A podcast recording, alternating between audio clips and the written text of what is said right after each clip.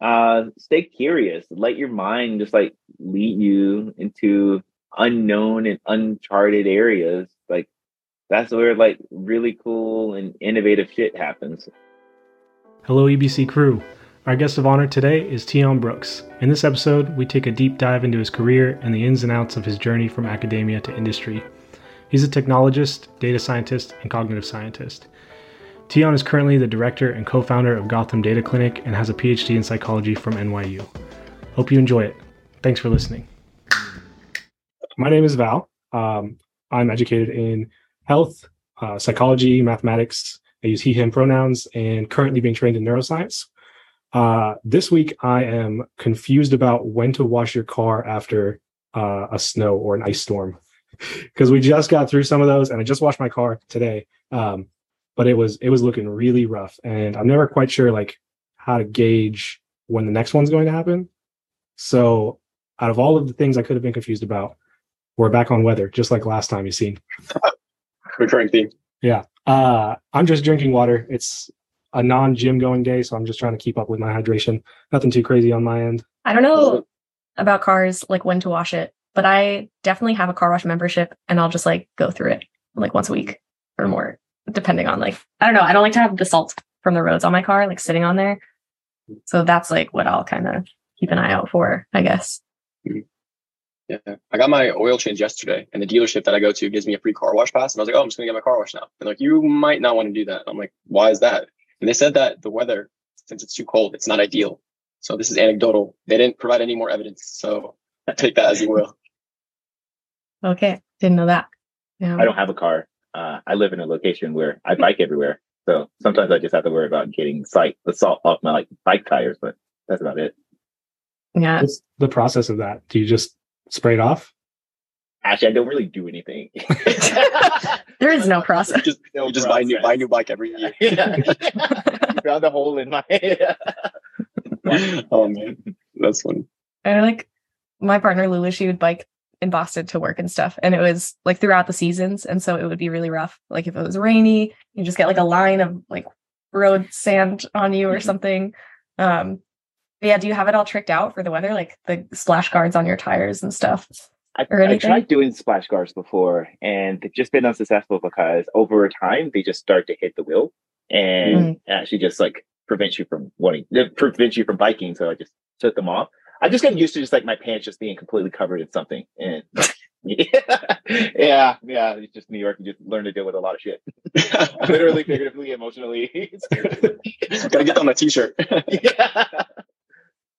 Oh man. Well, I'm Avery. Uh, I use they, them pronouns, and I am educated in neuroscience in like my undergrad and then now in grad school. Um, and then confused about this mic. I was probably thinking not to be all podcasty about it, but I like joined the Zoom and then it wasn't working. And then I joined the Zoom again and it was working, but then I sounded like a chipmunk. And then now I joined and it's fine. And all I did was unplug it and plug it back in. So don't know, but that was confusing. Um, yeah, and then I'm drinking a a self-made London fog, but I didn't have brown sugar, so I put maple syrup in it, and it tastes a little bit off, but it's still good. So I'm happy about it. Yeah. Is this the same London fog mug that comes built with the fog from London already in the mug? It is not. I put it in my Yeti, oh, so oh, that oh, the thing that keeps drinks I don't spill it all over.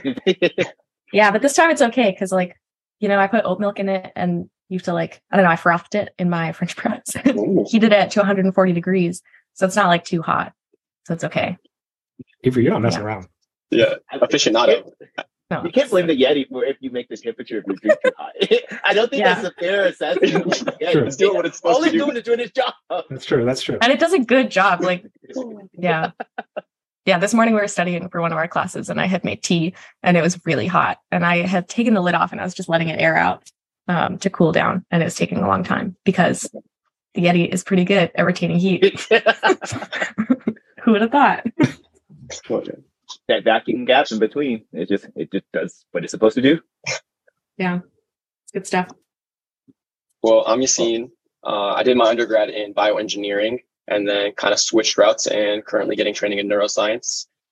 My pronouns are he, him. Um, what I'm confused about today is Reddit's.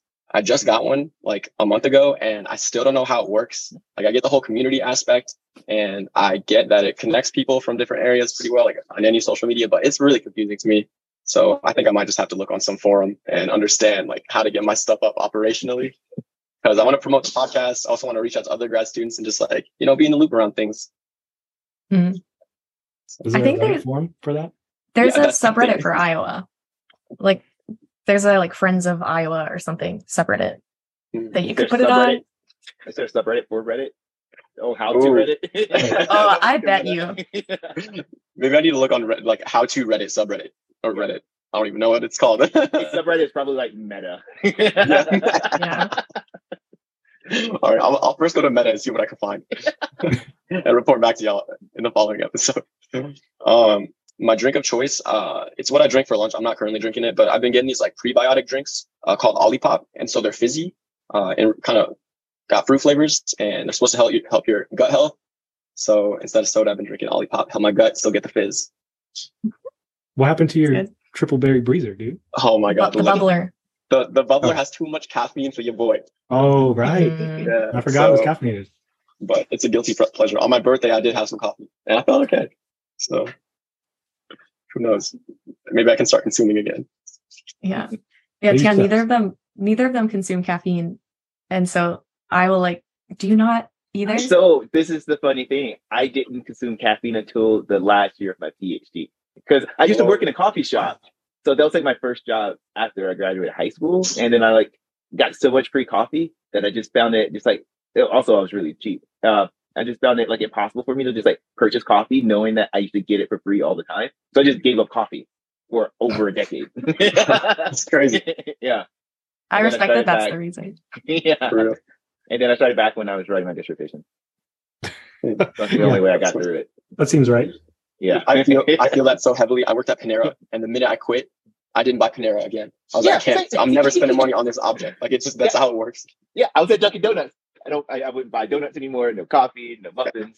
no ice cream. No, I, I, I'll buy ice cream though. Yeah. It was. It was attached to a Baskin Robbins. It was a Baskin Robbins Dunkin' Donuts. Oh shoot, best of Um, both worlds. Yeah. That's the That's Tea of what's. Tranquility. One of my favorite ice creams. Well, What I guess I, flavor uh, Tea of Tranquility.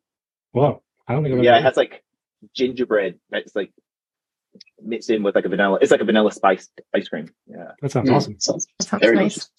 Before you go, Teon, I, I I just have to say that I do drink caffeine. I just don't drink coffee. Oh, I'm sorry, Val. Like Yeah. pre-workout. No, no. Yeah, it's pre-workout. Yeah, Yeah. I take it first thing in the Oh, morning and go to the gym. And after that, I can't have caffeine again because there's too much in it to like stack that caffeine. It's too much.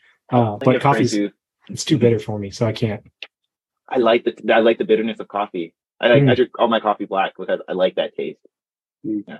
More power to you. I cannot do Yeah. that. Now I have an espresso machine at home. Like Oh, Okay. Yeah. It also goes back to just like, well, now it's just economical. I'm not necessarily cheap because I do spend money on good beans in an espresso machine. It's just, uh so yeah. But at least you're not paying like in New York too, it's probably so hyped up, like the cost for a latte or a coffee, even just a coffee, like a drip coffee or espresso. right. it's unfortunate. Yeah. Yeah.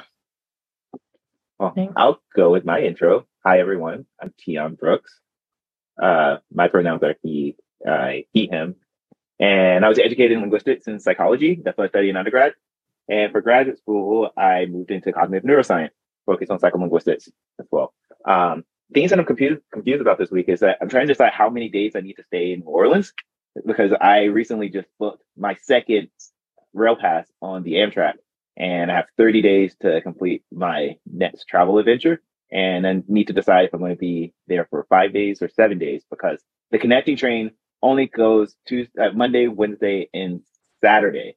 So it really depends on when I want to leave New Orleans, whether I'm going to be able to connect to the other train. So I'm really confused about the duration of my trip in New Orleans.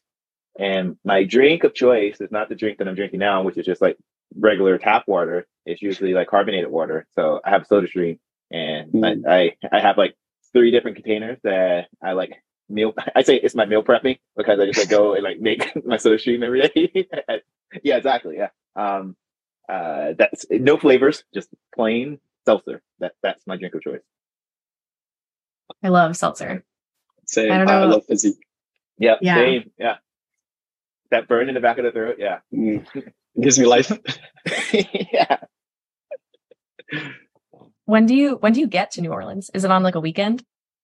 Uh, let's let me check my calendar now. Uh, I think it's on. Yeah, let's figure this out now. Yeah, yeah. I'm Yeah. like, let me Yeah. let's, let's think about it. Break it down. We got you. We got Okay. you. I think the plan is to get to New Orleans on March the 13th. So the plan is like, do I leave on the 17th, which is a Friday, which means that I'm going to miss the entire weekend, or do I ha- do I leave on? Wait, uh, not that Friday, it's the Saturday because I just mentioned it's only Monday, Wednesday, and Saturday the train leaves. So I have to leave Mhm. on the Saturday, or I have to leave on the 20th. But then I have to go to Houston, San Antonio, Austin, and Tucson by the 29th. Mm. Yeah, Yeah. so I'm going from New York. Dang.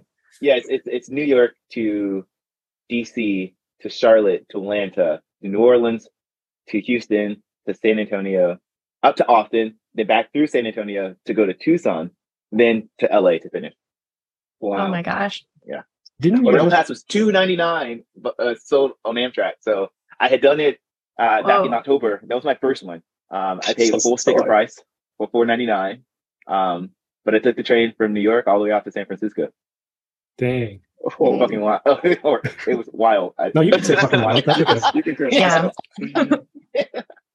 Yourself. what? Oh my god, we gotta get into that. That's like that's yeah, so I, I'll, I'll be. I'll happily talk about that. It's like if you, if you, I mean, this is going to be very applicable. If you just need to clear your head and just meet some random strangers on the train, I highly recommend that you do the Amtrak during like part of your uh, PhD um, experience.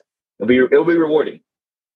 This is good. Also, you won't have internet if you're taking the California Zephyr. So you, if, if you need to write, uh, or if you need to read, Oh, this is the way that you force yourself into that situation. I like it. Wow. That's very good. That's right. Then Life hacks.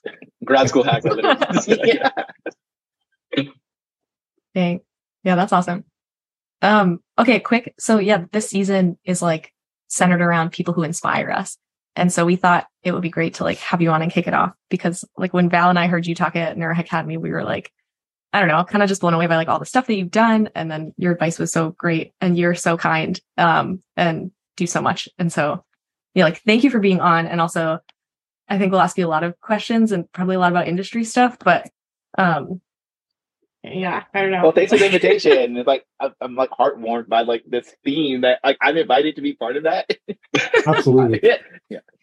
it's it's cool to see like what you've done with your education and PhD and like where you've gone with that afterwards. So yeah. Yeah, and with that, I think Yeah.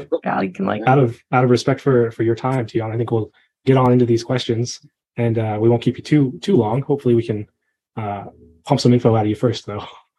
um, so you know, I'm, I'm just curious. I mean, everybody has sort of their start and sort of like that aha moment, and uh, I think that sort of happened for at least us three. I'm, I'm sure there was a moment for you, but I'm curious to know how did you get really you know interested in science, and how did you come to the conclusion that you wanted to pursue a PhD?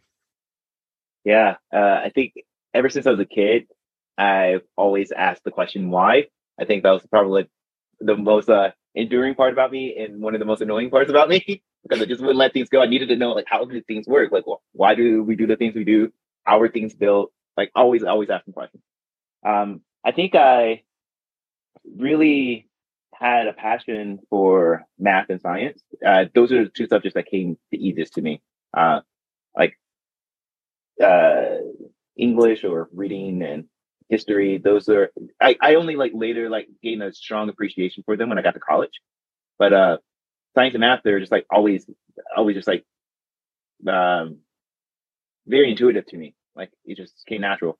So I I went through like middle school and high school. In high school, I just took um, chemistry, physics, biology. I took like three years of each of those, and uh, really realized like that's probably what I want to do. I had like a physics teacher in high school who had his PhD in nuclear physics. And it was like the first time I like encountered anyone who had ever had a PhD before that, I, that to my knowledge.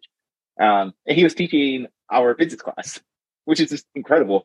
Um, and my calculus teacher in junior year, like I had calculus junior year and uh, second year of calculus, my senior year, like the two of them, they really worked well together. So a lot of the topics they were covering in like my calc AB class will be covered in my like physics D class or like um uh, yeah, the physics class I was taking my junior year. And when I finished um, high school, I had decided I really wanted to go into physics. So I was really inspired by um, Dr. Osborne and Mrs. Matthews. Uh, Mrs. Matthews was calculus teacher, and Dr. Osborne was physics teacher. And I started college uh, studying physics and math. And then my first year, I was like, okay, I'm just doing the things that I've always just been good at. But then I realized, like, I don't know if exactly if this is what I want to do because there's the difference between like what you're good at and necessarily what what drives you. And I also didn't know what like someone who graduates in physics does with their life afterwards. It's like it, it just kind of felt like physics is like more or less solved. You just like mm. like what do you do? I mean, of course there isn't. I mean, that was like my very naive like belief. But it's like, okay, um, one of the things that did interest me was language, and it always been that way. And when I was mentioning earlier that like reading and history and all of those things didn't really take to me as much, and it's mostly because I grew up with like a uh like difficulty reading. So essentially, it's like probably undiagnosed dyslexia. I still I, I'm a very very slow reader, and one of the things that I've noticed over the years is like I want to understand why that was the case. So I learned that the program at a school that was close to me. I went to NC State my first year. Um, went to UNC Chapel Hill my sophomore year because I saw that they had a linguistics department. And I was really fascinated by linguistics. I was like, okay, it's the study of language. And I really want to understand like how does language work? How do we come to learn language? How do we come to learn to read? And I applied and got into the program. And that really set me on the course to learn more about like how does the brain work and like how does the mind work and how does uh, language fit in all of this. So I taken linguistics, decided that was going to be my major, and then I took a psychology of language class, and I was like, "Whoa, this is dope! You can use experimental methods to actually just like interrogate questions about the brain related to language." Um, so uh, that's when I dropped uh, math because I had already switched from physics to math, and now I was just studying linguistics and psychology. And during this time, I was working as a research assistant. At first, I joined the neuroscience research lab, and this was like a cell molecular biology lab where we're like dissecting mice and like taking out like basal ganglia cells and all of that. Because I thought like that's like the neuroscience I wanted to do. And then I realized that was not the neuroscience I really wanted to do. I really was interested in humans and like understanding like how does the mind work, how do people think. Uh, and I gained a great appreciation from just like that lab work. But I had an opportunity to join a reading research lab that was led by my undergrad advisor, uh, Peter Gordon. And that's when I start to really get interested in reading research even more. And then that's pretty much when I figured out I likely had a reading difference my entire life.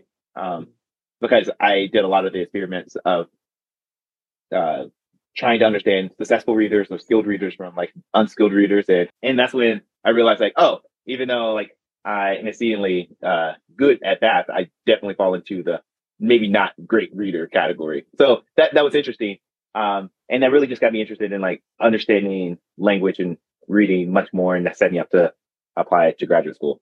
So uh, that's a very long-winded way uh, to describe like how I got interested in science, and then I applied to PhD programs focused on psycholinguistics, like the study of language in the brain through the lens of like psychology, experimental psychology, and yeah, that's awesome. And I have a whole like uh, PhD experience of that later.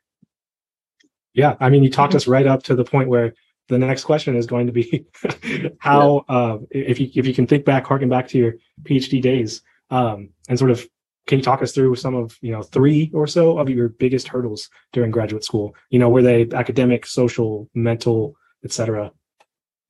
Yeah, one of the big hurdles that I have that kind of ties into it all is like the amount of reading you have to do to like get through a PhD.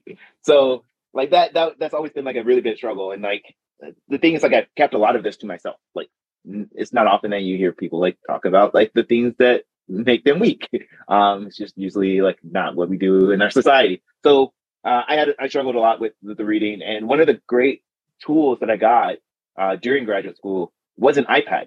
And it was for the, it wasn't for like what most people think of like the iPad, which is like super portable, all of that. But it was the fact that it had um, the functionality that you can highlight text, you can have it read to you, and it really that that was like transformational. I had this um, I had this annotation app that allowed for like um, um, highlighting like large bodies of text, and you can just have it read to you. So that really like helped me like get through a lot of the literature and reading. So it became like like mm-hmm. a fundamental tool. Like I still have an iPad that I use to this day, and it's it's for that same purpose. It's like uh, text to speech. It's like transformative for like me getting through like my PhD program.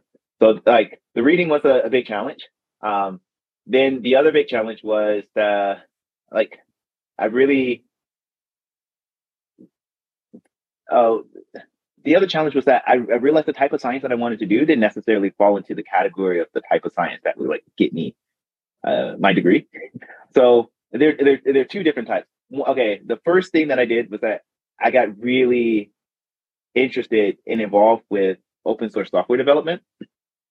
So I was in a psycholinguistics lab, focused on reading, and what we did a lot, we did a lot of like MEG um, recordings. So for those who don't know, MEG stands for magnetoencephalography. We can measure magnetic field changes that come from the brain, and it's like EEG, which is the, electrodes that you have on your scalp. But we put you in this machine uh, that's called a dewar. Um, we put your head in the dewar where we uh, get the sensors to measure these very, very small magnetic field changes. And it's a pretty neat technique. Uh, but it's also not a very common one because um, a lot of labs use MRI. MRI is a much more popular uh, modality, um, but they work on different time scales. MEG works on like millisecond resolution, um, whereas MRI uh, it focuses on the hemodynamic response. I don't know, like how how nerdy is this? Uh, podcast? people understand this? Or like, no, we're educated but confused. You know. yeah, I think it's like honestly, I don't even think we know. I think it's a lot of grad students though, so I think okay, we're cool. we're it's a pretty nerdy crowd. okay, yeah. So uh, okay, hemodynamic response uh, over what say a six second window. So actually, we're looking at things in a very different time scale. We're looking at seconds with MRI, and we're looking at millisecond resolution with MEG. So um, uh, the number of MEG systems are in the ones of hundreds. So maybe there's like two, 300 machines out there in the world, maybe a bit more, but not more than like, say, a thousand. Uh, that's my rough estimate. Uh, someone can fact check me later, but I'm pretty sure that that's still in the realm. Um, because the machines themselves are about the same cost of an MRI um, and the same maintenance cost, but um, it doesn't give you the image resolution, which people are more interested in especially in like the medical field. So if you have an MRI, you can say, Hey, I want to do research with this. Or you can be like, Hey, I, I want to see if someone's leg is broken. so if you have a machine that can do both versus like, Oh, I want to just do research, the hospital that usually has a budget for this is going to buy one more than the other. So that's why um, MRIs are more common. You do get oh, decent spatial resolution with uh, MEG. You can talk about that later. Uh, but it's not as good as an MRI. So, okay, this, um, I got distracted. Um, M- MEG. So I started working on this machine. It's more bespoke. There are fewer people who've worked on it. There are fewer software packages that have been built for it and for this type of analysis. So in my research lab, one of the things that we were doing is like doing all of this brain analysis from MEG, but the technique, um, like the data analysis technique hadn't really been worked upon in a while. There was just like a list of like different like bash commands that you would want to write, which would like convert your data into one file format and then it goes to another file format. And that whole process itself could take like an hour to an hour and a half, which is just like not super efficient with like your time. And I was like, there must be an easier way to deal with this because if I need to collect like 40 subjects and for each file, it's going to take an hour to an hour and a half. That's just going to be a lot of time of processing, mm-hmm. just waiting before you even do your pre-processing stuff. This isn't even me like filtering my data or doing anything like that. That's just me getting the file into a format that I can open later in a different software. So I end up working on uh, developing um, software that allowed for us to read the file directly. And that was pretty neat. Um, and we went from like an hour, an hour and a half to just being able to access the file in a few seconds, which is just like transformative. Yeah. Um, yeah. And then I'm like, oh, this is really cool. This is like the type of stuff I want to want, want to work on, like all the method stuff and like the software and uh, that's the that's the cool part. But a lot of programs, like psychology programs, have a focus more on the novel research aspect that goes along, say, if you're in a cognitive neuroscience, like within like cognition and perception, like those fundamental areas, and like the tool building, the software uh, engineering, the uh, ecosystem that supports that doesn't get the same spotlight or uh, same academic credit. So even though I was on one of the papers for the software, so it's MNE Python, if you're looking for a data analysis package for MEG data or EEG data, and now FNIRS data, and soon eye tracking data. You can follow along on the GitHub. Oh my gosh. Uh, there's an open pull request for that. Um, yeah, I'm not here pitching. The selfless all written in Python, pure Python. Yeah. this is great. We use eye tracking in our lab. So Okay. Yeah. So it's it's an SR research. Is it an EyeLink or is it a Tobii? We it's sitting in an office and we Okay. haven't used it yet. So I I don't know, Okay. but I this is Yeah. good just like for the future because it will come up at Okay. some point. yeah. So we can chat offline about it. Yeah. yeah, yeah. Um, perfect. so uh, so I worked on this type of software. So this is more like team science. I'm working with other uh, scientists around the world. We're building tools that are for the benefit of all scientists. And I'm like, that's the type of science I want to do. Um, but that's not necessarily the science that's going to give me my degree. so that was another like uh, obstacle that I faced it faced during like my PhD. Is like trying to balance what I w- want to do and the things that I feel I can have a great impact to, to the things that I need to satisfy the requirements. And sometimes they can be aligned, sometimes they can be misaligned. Um, and it's about trying to find a balance between the two. I don't think it was until um, the the paper came out and like the broader department just saw the value of like the software we were building. It's like, oh, there are thousands of people who are using it. Did they actually start to see like, oh, okay, this isn't just like a side project that they're working on to distract them from like their real their their real science, but this is science in itself. And it's not just like my particular department. This is like a general science thing. We're starting to see this just with with open science, and open science has been a big movement for like how do you share your data, how do you uh, share your code, how do you share share all the things that scientists are able to um, benefit from. Uh, so it was just more of just like a symptom of the time, um, and hopefully things have improved. So that's two. Okay, and the third thing was uh, third obstacle. Okay. Uh, for me is that I, I shiny objects are the things that like often just capture my attention. So I would say the third obstacle is like actually completing things. I, I so I, I like to get involved with lots and lots of different things. Um, but it's also very useful, which I've learned. Um, it, it was uh, growing pains. Uh, being able to actually complete things. There is value in like starting and finishing things. And I think that that was an obstacle that was very hard for me to really wrap my head around. Um, because who doesn't want to be involved with like lots of different things that are super cool? And I, it's- I, I have FOMO about science. I want to do it all. uh, so Same- that's yeah. one of the obstacles that I uh, that I face. Oh my That's how you gosh. So relatable. Yeah. H- how did you uh stop getting distracted by other things? Were you just like disciplined? Like I have to just say no and Asking for a friend. do this thing. Yeah, asking for a friend.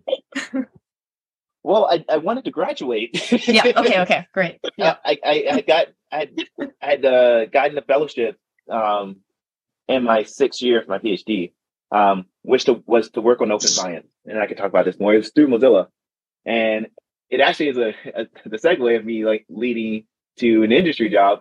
Um, well, it was this perfect bridge. Uh, Mozilla, the Mozilla Foundation was sponsoring um, four fellowship opportunities um, in the cohort for scientists who are interested in like changing the landscape of science within their field. Uh, so one of the things that I really wanted to work on and that I did work on was uh, a project that's called BIDS. So BIDS stands for the Brain Imaging Data Structure. Um, so I had gotten involved with this project because I really wanted to. Well, I, I I really get passionate about like data formatting and data standards, and I will be the one who like will uh, the hill that I will die on is whether there should be an underscore or a hyphen in a particular location for a file name. So I I got involved when I saw like the the call for a comment um had gone out for it, and that that ended up being one of my projects that I worked on. Uh, we actually finished the MEG um, specification for the brain imaging data structure, and that actually got um, accepted and merged into the broader BIDS project. So uh, this is this was me working more in like neuroinformatics. It's like how do we organize all of the brain imaging data so that it's unified and reliably named and can be accessed by any lab. So this is like, hey, here's this research project I have. If it's BIDS compliant, that means anyone can just like grab it and access it and don't really need to talk to the original authors because it's in a way that should be understood. So Mhm. uh, we did that for MEG data. and that was super cool. So I got this fellowship um, through Mozilla to work on that, and I still needed to submit my dissertation. so this is this, yeah. So I'm like I'm involved with this other project, and like there's all of these other things I want to work on, but I need to finish my dissertation. So uh, I it basically just like forced myself to just like sit down and write it. Um, so it's it's not like I have a, a perfect answer. It's like the only way that I could like really like move on to the things that I wanted to do next was to finish the thing that was keeping me from doing so. So I was kind of forced into it, um, okay. which I, am I'm happy yeah. is like the constraints are like it really like forced me to realize I need to prioritize things, um, mm-hmm. and that's always just been a difficult thing for me because mm-hmm. as a graduate student you have the luxury of a lot of time. um, so yeah, not enough of it honestly. But Teon, I think this is a perfect segue to this uh, next kind of topic. You brushed upon it a little bit, but we want to unveil today what is industry. It's kind of a buzzword for us young academics, first and second years. We always hear this debate, industry, academia. But can you break it down for us in a digestible way for um, academics and um, why choose industry over academia? That's the big yeah. question. Okay. Okay. Yeah. So I would say industry is really private sector work. It, it gets all of the the buzz of like industry. There's also like a TV show called Industry, but that, that's a different industry. Um, it's, it's, it's, a great show, just a different industry that what we're going to talk about. But I do hi- highly recommend it. Um, so uh, what we typically refer to as industry tends to be tech or like tech adjacent or jobs that are just like working at a company, like a privately held company or publicly traded company, uh, because you you have like academia, uh, you have academia or academic research or academic institutions, which is uh, in its own category, and then you have industry. And then you also have public sector work, which is like working for your local government and uh, NGO or any nonprofit space. So those are like the big swath of like industries. There's the academic um, institute, private sector, and then public sector. So uh, I left from my fellowship that I had with uh, Mozilla, and then actually got a job at Mozilla Corporation. So the Mozilla Foundation owns the Mozilla Corporation. This side side note for anyone who's just really interested, it's an interesting structure. Um, this was back when uh, companies really wanted to like make sure that the mission of their like say nonprofit is guiding the for-profit entity. So that's mm-hmm. why Mozilla is structured that way. You'll see this with Public Benefit Corporation, which is a separate entity that comes out later. Uh, I can nerd out on that with you, but this is the thing. Mozilla Foundation is like hundred people, and their focus now is on, uh, and has been for a while, is like making sure that there's a healthier web. And now they are focused primarily on responsible computing and responsible AI and machine learning. Mm, uh, that's awesome. Mozilla, yeah, this is really cool. Uh, so they have a fellowship, or they had a fellowship. They still do have fellowships, but the fellowship that they had at the time was specifically for open science. So I was part of a cohort uh, fellows who was selected to spend 10 months on changing the landscape of science in different ways that we could. Um, so that was this nice transition point because I was being funded to work on this project by an entity that wasn't an academic institute. So that was kind of me like dipping my toe into the water of what, what is outside of the the ivory tower. And uh, it was really cool because it gave me like 10 months to really work on uh, interesting projects and travel the world. Um, can talk more about that in a bit. But to answer your question about industry, so a lot of academics uh, or former academics have moved into the quote unquote industry space. And this tends to be a lot of like, say, software engineering roles or data science roles, data science being a really big uh, uh, career opportunity move for uh, PhDs who move into industry where their background necessarily isn't computer science. So, so say you have a quantitative background. So you've worked in, say, neuroscience, or you've done quantitative social science. Like you've done a lot of like, I, you pulled the Twitter API, which will be charging you starting next Monday, or uh, I don't know what date that this is going to be aired, but uh, and soon in the future, Twitter is going to charge for the API. Uh, but imagine you're oh, a, social scientist who was using that. Um, being able to analyze large amounts of data gives you this skill that is actually quite valued in industry. So uh, you may get a job as a quantitative user researcher or as a data scientist. There are many uh, many roles that uh, uh, are afforded to you if you've uh, gone through this uh, PhD process. So, uh, all that to say is that industry has become a nice landing space outside of academic research for the growing number of people who realize that there aren't that many academic jobs after you finish your PhD. And we've we've known for a while, and there's the, the research that just shows the number of like say tenure track uh, positions at universities have just like gone down, especially over like the past 40, 50 years. Um, and postdocs are getting longer and longer. Um, and there are also people who may just not be interested in doing research. So uh, or research in the same capacity that they're doing in the past.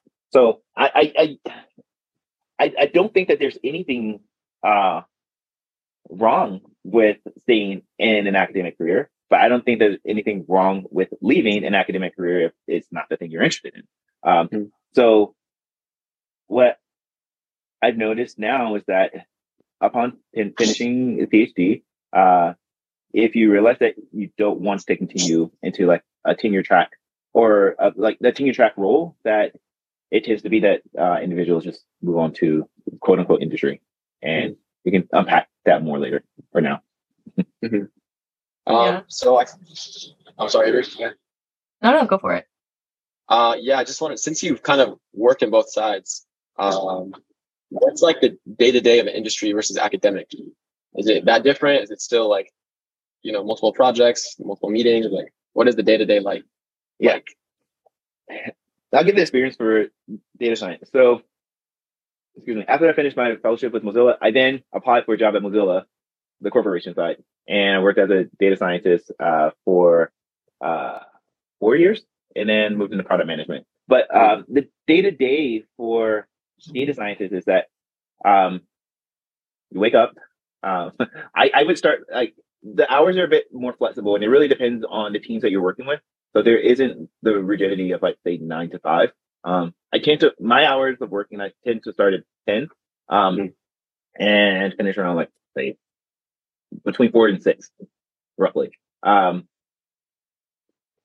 if uh, I look through what my meeting agenda is, uh, there's usually say a data science um, ask that's been um, you've selected to work on. So typically, say a product manager is working on a new feature for a product and they really want to get some insights to how users are already using an existing product. Or say they want to run an experiment and they want to see, okay, if we change this button or we change this color or we add this new feature, uh, what's the likelihood of someone clicking or interacting or doing something with it? So, mm-hmm. uh, this is the classic like A B test or A B design that um, a lot of experimentation takes. So, uh, what thing you do, you either are designing the experiment, uh, so that would be what your day is, or you would be analyzing that experiment. So that means just gathering the data um, from wherever the data are stored. So that's usually like, okay, I'm going to write some SQL and I'm going to hit up the database and now have like a, a, a, blob of data that I need to do some analysis on. Um, and then say the typical uh, pathway is like you do your analysis, you write up a report, you have some figures there. You do write an executive summary. It's like, okay, what's the big takeaway? Here's a figure to understand that, and then you can have the longer report where you can talk about like all the caveats, all of the, all of the things to be aware of, um, and then you end up meeting with the stakeholder, the one who asked for it, usually a product manager, or say it could be someone from user research, or um, say if you're working with the finance team or something like that. Um, and then you just meet to like share out what that report is. So that's typically the day. Yeah, there are meetings that you attend. So there's some talks that say someone's going to talk, or you go uh, to a reading, uh, uh, like say you're part of a reading group, you meet up for that. So typically it's like do some analysis, you write up a report, you get a sense of what other other things that might need to be done. But uh, that's pretty much the the day in the life of a data scientist. Like a lot of the time is that you are thinking through a lot of the questions because they're like, okay, how do I even design this experiment? Or how do I even understand what is going on? So, or you get asked the question like, there's like, there's really weird spike in the data. Do you know what happens? Like, why do we have like a hundred times the number of users in China right now versus what we did last week? And that will be where you just like put in your investigator hat and you go and try to figure out why do you see that. yeah. That's so cool. Well, thank you for breaking it down. I never heard it doing like that. So I have like two kind of questions, but I think that I, because we're running out of time, but I want to ask about the stability of industry in like comparing to academia and how Yeah. and because yeah, I don't know when we'll air the this, reason but I like laugh is that all the asked this like three months ago, it would be a very different answer than now. yeah, because didn't you just like start your own company or something? Yeah. Okay. Yeah. Um, so I have a nonprofit that I've been like working on for a while. Um, Okay. Which well you probably see, but it's also mostly because I got laid off in October. yeah, Yeah. yeah, yeah. So it's like Ugh. so I was at Mozilla for around five years, and then I went and joined a startup. Startup was really cool. Um, they make a training platform for people who are interested in getting better at first person shooters. So I was leading their research and development team. Was there for five months. Then uh, word on the street is that like investors, so VC investors, so um, a lot of like startups are funded by uh, venture capital funds, so like large amounts of infused cash to like get your product out the door to see if you have customers and start bringing in your own money. So it's like, hey, you ask for money, they give you a lot of money, then you have to do something with the money. Um, but then investors started to get worried because they're like, oh, the looming recession that we all hear about uh, made them get very conservative about their investment portfolio. So they're like, hey, we want you to show some fiscal responsibility and start to tighten that budget of yours. And that's when people start getting fired. So my team uh, survived the first round of layoffs. The second round was not so forgiving. And all of the research and development team uh, members were kindly asked to leave. So that's that's the current state of things. So uh, for me in particular, luckily, I'm very fortunate that over the past say five years of working in tech, I was able to save money to set aside for a rainy day, and I'm taking this as a chance to have an adult gap year. So I'm I'm currently not employed, and I'm currently working on a lot of projects that I'm really passionate about. Um, and I'm going to do a lot of travel over the next couple of months. Uh, and that's mostly because I got to a point where I was like definitely burnt out. uh, so it's Yeah. like going through the PhD directly into a full time uh, job for the past like five years. Didn't really like, even though I have vacation days, which I advocate that everyone should always take all their vacation days uh, afforded to them, plus more, um, because it's, it's super necessary. Uh, I got to a point where it's like I just couldn't work anymore. Um, like mentally, I just was was completely burnt out. So, um, to that to your uh, point. So then, so that happened. That was like in October, and then we just started seeing in November and December and January, and now many more thousands of people uh, meeting a similar fate that the startup uh, also uh, brought forth for me and my team. So six months ago, twelve months ago, I'd be like, yeah, tech is super solid, and there is a lot of stability because there's just gains. And the thing, is, the, the interesting thing about tech, and I'm talking about tech in general. There's the in, industry, whatever we think of industry, it's much Yeah. bigger than tech, but tech makes up a large portion of it. Um, Mm. But tech has been growing like year after year, and they still had profits. It's not that they didn't make money; they made a lot of money. They just are now restructuring, and there are many. Uh, it's unclear why, but it it ends up being um, uh, beneficial to shareholders and not necessarily to employees. So I'm all for unions, and there should be more tech unions. Uh, there should just be more unions in general because the workers need to have like organizing power. So more power to the people. Um, but uh, Yeah. um, there you can, there's still a lot of jobs, and the skills that you have as a technologist will be valued at another company that may not be one of the large tech firms, which will end up hiring again at some point. Um, but there's like opportunities within banks, within the uh, city government, within the federal government. The federal government has a program called the U.S. Digital Service, which is a way for technologists to do what they call a tour service with the federal government. You get, if you were selected, you can do like a rotation up to two years or four years. Someone can it, up to a certain number of years uh, with the federal government, and you can um, say end up working at Medicaid, Medicare, or you could be working stationed at the State Department, or you could be stationed at the VA, and you could be the data scientists are like, okay, let me help, uh, let me learn what are all the types of concerns and how can I be of service to this department. So it's a way of combining, say, private sector or industry with, say, the federal government, and there's like uh, mutually beneficial, um, and mutually uh, mutual benefit for both parties. You get to learn how government works, and government gets to understand how uh, private sector does things. So, Gotcha. uh, so yeah, there.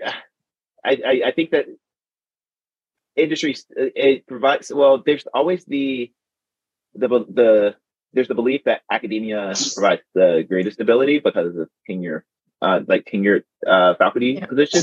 But we also see that the majority of like academic positions are non-tenured. So then you still have the Yeah. type of like say job insecurity, especially if you're in the U.S. And this is the U.S. in particular because we're like all at-will employees. So that means you can get fired whenever your employer decides to, except in the case of like tenure where there's like a review process. But uh, that being said, um, Yeah. uh, there's instability everywhere. Yeah. yeah, for sure. Yeah, I like, okay, so we're kind of out of time. So I don't want to hold you too much longer.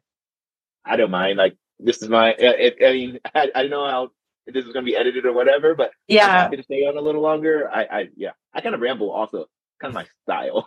It's like so good. I think it's perfect for this. Gold nuggets as you Yeah. speak. I think like my my like last question I guess that I have for you based off of this is like you know, I feel like the debate of like academia versus industry and like if you go into academia then like you keep following like what you're passionate about, like why you did research and blah blah blah.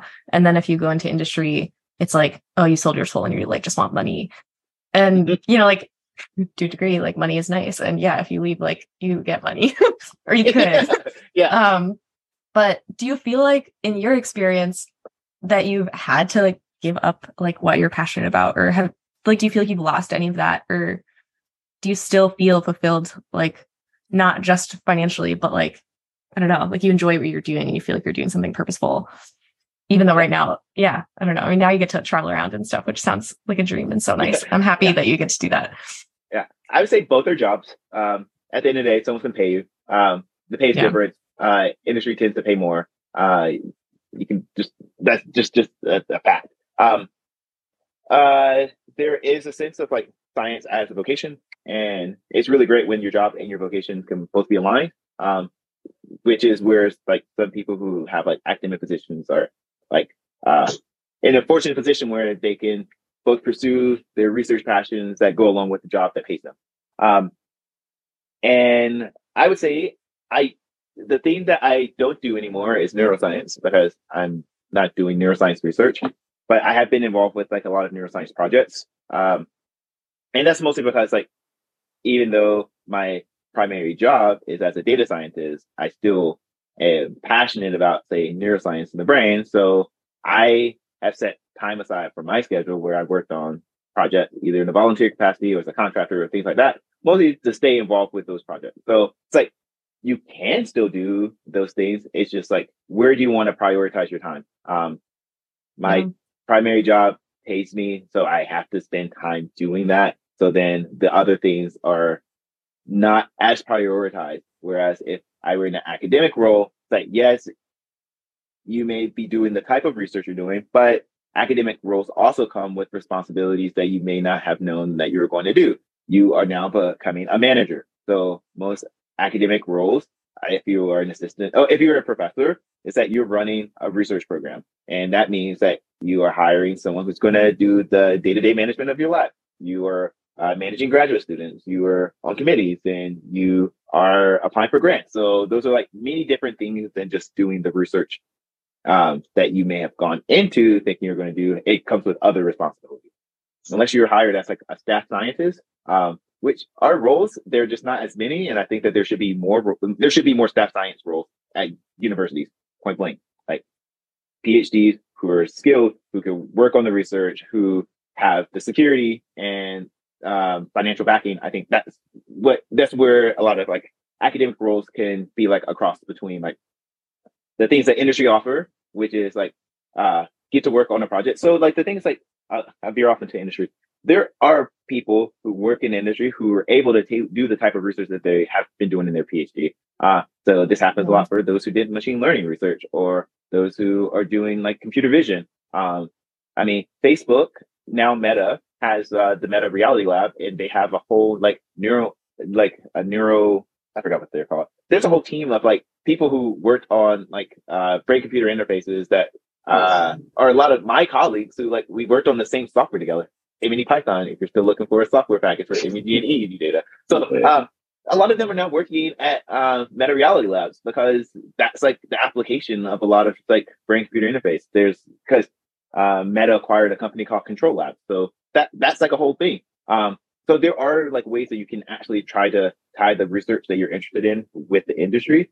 Um, where you could be satisfied with both. I have a friend who did his PhD in biochemistry and he works for drug, he works in pharma and he does like the type of, re- like, there's some fields where like chemists just like summarily leave like academic, uh, research and go work at like big pharma or a petrochemical company because that's just what you use your PhD for. You go do research in industry. Uh, every, every discipline just have a different, um, a different approach to like how they see the relationship between uh, staying at the university to do research versus doing it in industry. And some it's just more afforded to be in one space than another. There hasn't been many applications to like neuroscience research. So mm-hmm. that's why you don't see a lot of industry roles for it because the research hasn't just translated to like those opportunities. Um, so yeah, uh, forgot what the original question was. I think you kind of answered it. It was like, yeah, like it was just like have you been able to find like work oh, that you're yeah. passionate about? Yeah. Um, so even though I don't do, oh yeah, that's the point that I want to make. Even though I don't do neuroscience research anymore, I I, I also had interest in a lot of other things. So like yeah. I, I generally just like tech, like I like I'm, I'm a bit tech geek.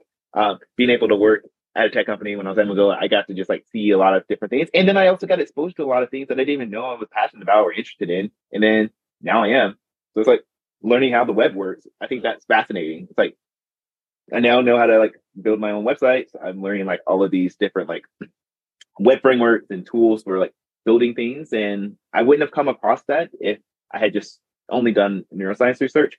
So for me, it gave me the opportunity to just like explore other things I might be interested in. And even though it's not neuroscience per se, um, I mean, it's not neuroscience at all. It's not even just per se. It's like I'm not doing neuroscience anymore. I'm just doing something completely different, and I really like it too. So yeah, well, that's awesome. I feel like it is like, yeah, there's just stages of interest too that naturally happen. Cause yeah, I felt that happening to me as well in different ways. Like, I don't know, like I do neuroimaging stuff. And then because of that, I'm like seeing all these other like, like software packages and figuring out stuff. And I'm like, oh, this is fun to figure out and tinker with and yeah. learn how this works. And then it's like a rabbit hole, all of that stuff and getting excited about it. And so, yeah, I, I don't will, know. It does, it changes. One, one thing about this is that like there has just been a need to upskill a lot of like uh, um, PhD programs in terms of like software development skills that are needed, both for um, graduate students doing their work and for researchers who want to continue an academic career or if they want to go into industry. I feel like you fundamentally just need to know how to write in a scripting language, that be Python or R or whatever it is, Julia. But you need to be able to be you need to be able to express the thing that you want to do in a programmatic language. And that will be beneficial if you stay in academic research or if you go to industry, but highly valued if you go into industry. so like there are a lot of things that like you don't have to have like the great divide of like academia and industry. There are a lot of like overlapping skills for both of them that I think really need to be like institutionalized like in the program. So yeah. take as many like programming class or learn as much as you can because it doesn't necessarily need to come from a class, but you do need that skill. Yeah, that's so true. Like, I think that's such a good point that I didn't realize until really this summer, like in our academy. And then I got involved with like ReproNim, like reproducible neuroimaging stuff too. Mm-hmm. And just like seeing how, how much overlap there is. And like, it doesn't have to be one or the other. Like, you can play in both, like when yeah. in working this line, because it has applications to both. mm-hmm. Yeah. Cool. Well, that's like the end of my questions. Yeah. Uh, we've covered a lot. We've really gone through the whole gambit here. Um, I think you know one of the ways we really like to leave off these things, you know, is um, just asking: Is there anything that you'd like to leave listeners with? Is there, you know, a current project that you'd like to plug, some sort of final philosophical proclamation, anything that we haven't asked you that you'd really like to mention now? Mm, wow, that's really tough. I mean, I've been advertising MNE Python all night, so check it out. check it This out. is- it out. This is great though, because actually, like my, I don't know, like there's someone I was talking with and she analyzes EEG data, and I was like, there is like an open source like package, and I Yeah. can't remember what it is, and that's what it is, and so I'm like, okay, I need to like tell her. Well, it's Oh. helpful to me too. I do EEG stuff. Yeah, that's true. You do. Uh, yeah, I analyze sleep. So I, I mean, I'm looking Oh. at EEG over a course of eight hours. So it's kind of nice to have something that works open Yeah. source. MNE.tools. Uh, that's the website for the, the Mega project. So um, there are a lot of different resources within like the MNE ecosystem. Um, but MNE.tools will like take you to MNE Python. That's what uh, one thing I'll plug. It also um, it works across like if you have started an EEG lab and you want to read the data from EEG lab into MNE Python, you can. So um, it's all about trying to just build a tool in Python and it's, it's written in Python um, that is uh, friendly and easy to use and follows a lot of like good software principles. Um, so that's a project that I'll plug. The bigger philosophical, um, I, I would just say, I, I don't know if I have any grand statements, but one of the things that I really am fortunate for in grad school was the ability to tinker and to ask questions and to spend that time just like really figuring out um, uh, to, to, to uh, let me think, let me rephrase this. So I spent a lot of time in graduate school just like tinkering around, figuring out a lot of things. And uh, being able to do that exploration really led me to where I am now. Um, there are projects that are like what some people refer to as their DPP, the dissertation procrastination project.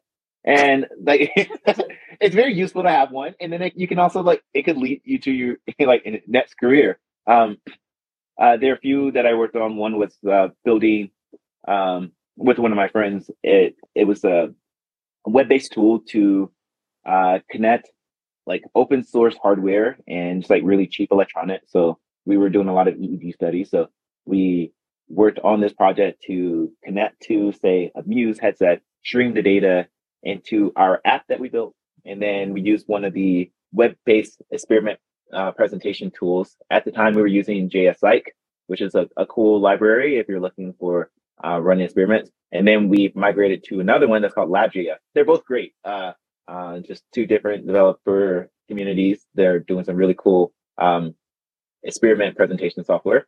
Um, and it allows for you to run, say, ERP studies um, all in one place. So we wanted to uh, uh, we, we were really curious about this one research question and um, we wanted to see how can we do it in a very cheap and reproducible way. So we built this project. It was called Open EXP, which is for Open Experiment.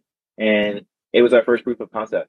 And then that turned into the basis of a research grant that ran out of NYU that was led by one of my friends, Ito, where I helped work on the software part with uh, a developer named Dano, which is called Brainwaves. So Brainwaves is uh, an all-inclusive app that allows for you to connect to an EEG device, and then you can run an experiment and you can do all your analysis all in one place. So created this like uh, really cool app that allows for you to do a lot of things. Um, so that was a dissertation procrastination project, and that led into like a five-year grant that one of my colleagues ended up uh, working on that helped him um, with the software for. So uh, stay curious. Let your mind just like lead you into unknown and uncharted areas. Like that's where like really cool and innovative shit happens. Oh my god, what a what a great way to end. you know, you truly are an inspiration. That's your word. well, thank you. Yeah, thank you so much for your time and like answering all of our questions and being on. It's awesome to have you. Well, thanks for having me on. This was such a delight, and it was nice to chat with you all. And yeah, uh, you have any questions? I'm on the internet. Votes, uh, Teon Brooks. You can find me on Twitter if Twitter is still around. Uh, at Teon Brooks, or you can find me on my website teonbrooks.com. Awesome. Awesome. All right. So much, Thanks Teon. one last time, Teon. We appreciate you and take care of yourself. You didn't like that triple berry breezer?